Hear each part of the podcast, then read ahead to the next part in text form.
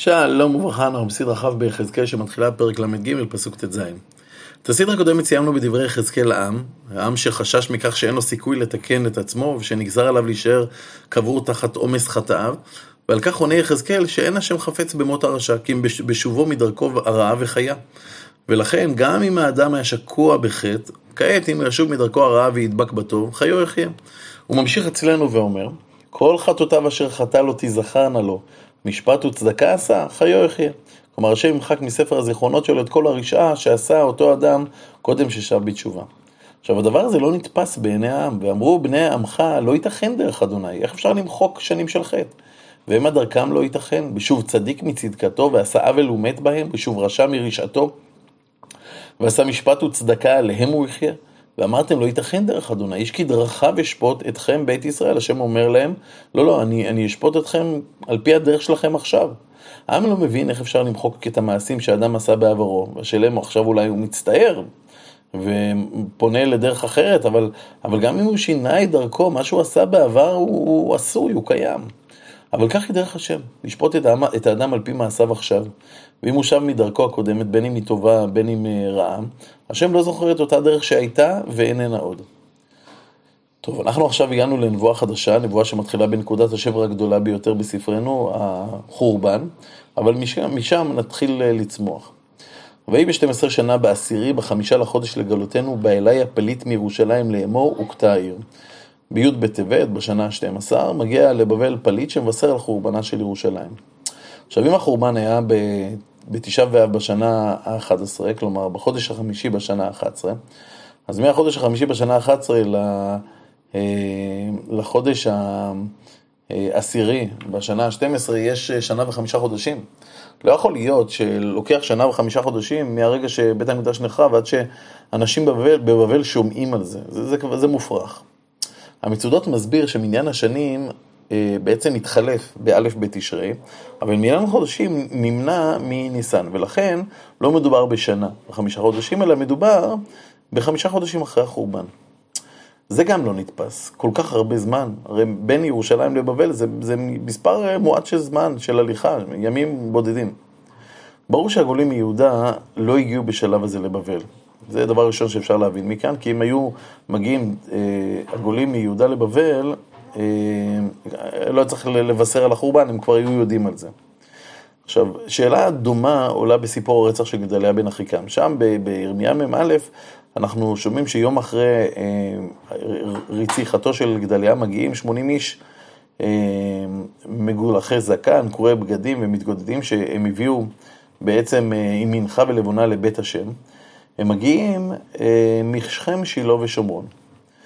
ורש"י מסביר שכשהם יצאו מהבית שלהם הם לא ידעו על חורבן הבית, ובדרך הם שמעו ולכן קרעו את הבגדים וגילחו את הזקן שלהם. הרד"ק שם שואל, איך זה יכול להיות? בית המקדש נחרב בחודש החמישי, חודשיים אחרי זה, לא שמעו בשילה, בשכם ובשומרון שירושלים נחרבה? שבית המקדש חרב? זה, זה, זה מספר של יום, יומיים, כמה זמן לוקח ללכת? זה, זה, איך, אפשר לא, איך אפשר שהם לא ידעו על זה? והוא מתרץ שהם ידעו שירושלים חרבה, חרבה, אבל הם, הם חשבו לעצמם, כמו שנבורזדן השאיר את אה, דלת הארץ, השאיר אנשים בארץ אה, לחיות בארץ, הוא לא גיגלה את כולם, יכול להיות שהוא גם לא שרף את בית המקדש, רק בדרך שהם שמעו על שרפת בית המקדש, לכן קראו את בגדיהם ובאו אה, לגדליה מן אחיקם. עכשיו, קשה לנו להבין את הבלבול, הפחד, חוסר האונים, מיסוך שהיו באותה דרך. הדרכים שממו, אף אחד לא העז, כל מי שהתחבא לא העז לצאת החוצה. אה, וחוץ מכוחות צבאיים בבליים, אף אחד לא יצא ו- ובא. ולכן, לקח חודשיים, או כמעט חודשיים, עד שאנשים בשומרון או בשילה יודעים שבירושלים נחרב בית המקדש, זה בלתי נתפס. ובכל אופן, עכשיו הרבה יותר ברור איך לוקח חמישה חודשים עד שהשמועה מגיעה לבבל. נמשיך. ויד אדוני הייתה אליי בערב לפני בואו הפליט. ויפתח את פי עד בוא אליי בבוקר, ויפתח פי ולא נעלמתי עוד. כלומר, יום לפני, בבוקר שלפני אותה שמועה, הקדוש ברוך הוא אה, בעצם פותח את פיו של יחזקאל והוא לא מפסיק לדבר. עכשיו אנחנו מבינים למה השם חזר ואמר ליחזקאל שוב פעם את נבואת הצופה. הנבואה הזאת ניתנה ליחזקאל עוד בראשית דרכו בבבל. אבל אז השם אמר לו שהוא סוחר את פיו, אין לו לומר אלה דברי השם. כלומר, את כל נבואות החורבן שראינו ותו לו. אבל זו לא הייתה השליחות המרכזית של יחזקאל, השליחות המרכזית של יחזקאל הייתה להיות צופה. ואת זה הוא יעשה באמת, אבל רק מכאן ואילך. מכאן ואילך השם פותח את פיו ולא נעלמתי עוד.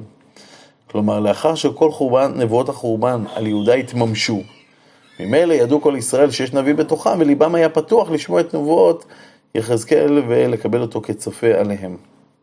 ויהי דבר אדוני אלי לאמור בן אדם, יושבי חרבות האלה על אדמת ישראל אומרים לאמור, אחד היה אברהם וירש את הארץ, ואנחנו רבים, לנו ניתנה הארץ למורשה.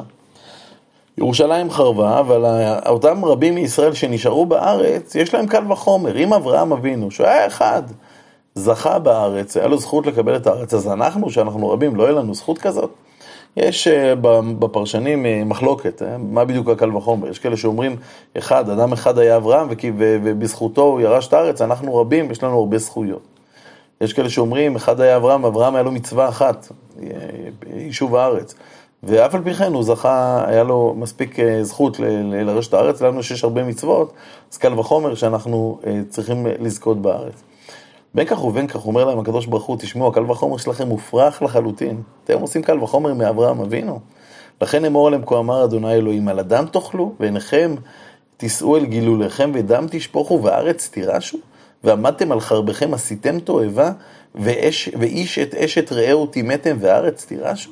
כלומר, אתם, על מה אתם מדברים? אתם עובדי עבודה זרה, אתם שופכי דמים, אתם אה, אה, עוברים על כל העבודה זרה, על כל הגילוי עריות שיש, אשת איש, משכב זכר, כל אה, משכב איסור. ואתם אומרים, אם לאברהם אבינו זכה, אז קל וחומר שאנחנו, אתם חוטאים, על איזה זכות אתם מדברים? כה תאמר עליהם, כה אמר אדוני אלוהים חי אני אם לא, אשר בחרבות בחרב יפולו, ואשר על פני השדה לחיה נתתיו לאוכלו, ואשר במצדות ובמערות בדבר ימותו. כלומר, במקום לעשות תיקון עצמי, אתם רואים את עצמכם כצדיקים שנותרתם בארץ ולא גליתם, לא חשבתם אולי יש בכם משהו שצריך לתקן? אז, אז, אז, אז, אז זהו שלא, את, אתם לא חשבתם ואתם לא תירשו את הארץ, אלא תירשו מוות. ונתתי את הארץ שממה ומשמה ונשבת גאון עוזה ושממו הרי יהוד ישראל מעין עובר. וידעו כי אני אדוני ביטיתי את הארץ שממה ומשמה על כל תועבותם אשר עשו. כאן יחזקאל מתאר מציאות כל כך ריאלית. ואתה בן אדם, בני עמך נדברים בך אצל הקירות ובפתחי הבתים, ודיבר חד, חד את, את, את החד, איש את אחיו לאמור. בואו נא, ושימו מה הדבר היוצא מאת אדוני. כלומר, יש פה שיח אה, ציבורי, חברתי, שבשיח הזה דבר השם חשוב ומשמעותי. הם ממתיקים סוד, בכוכים שבקירות. כל אחד מספר מה, מה השם אומר. כל אחד הופך להיות מומחה בדבר השם. בואו, שמעו מה, מה הדבר שיוצא מאת השם. הם הולכים גם לשיעורים של רבנים, למשל מגיעים ליחזקאל, ויבואו אליך כמבוא עם, וישבו לפניך עמי, ושמעו את דבריך. ואותם לא עשו, לא יעשו, כלומר שומעים את כל מה שאתה אומר להם, אבל הם לא מקיימים שום דבר מה ש, שאתה אומר להם, כי אגבים בפיהם הם העושים, אחרי ביצעם ליבם הולך. הם כל כך מתרגשים, וואו, איזה דברים מתוקים הנביא אמר, ממש דברים היוצאים מהלב ונכנסים ללב. יוצאים מהבית, אומרים ליחזקאל, חיזקת אותנו רבנו, אבל שם זה נגמר.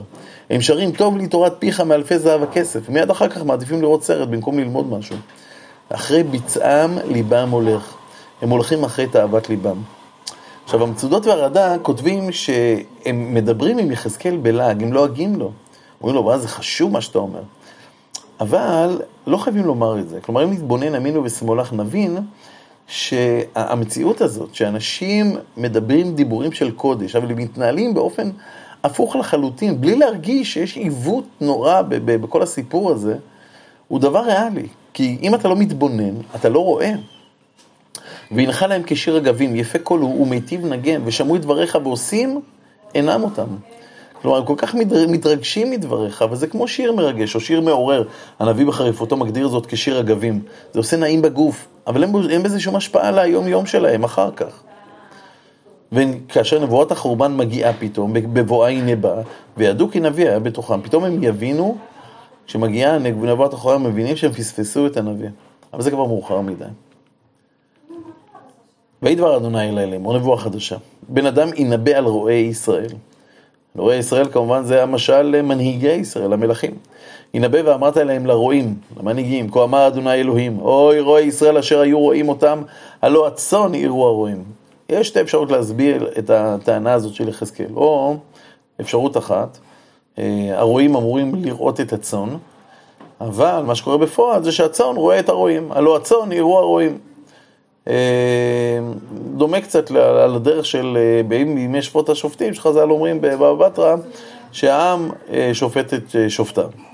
אבל רוב הפרשנים הולכים בדרך אחרת, הם באים ואומרים שהרועי ישראל היו רואים אותם, כלומר את עצמם, היו מתעסקים בעצמם, היו דואגים לעצמם, אה, במקום שיראו את הצאן. את, החלב, את החלב תאכלו, את הצמר תלבשו, הבריאה, כלומר את השמנה תזבחו, הצאן לא תראו.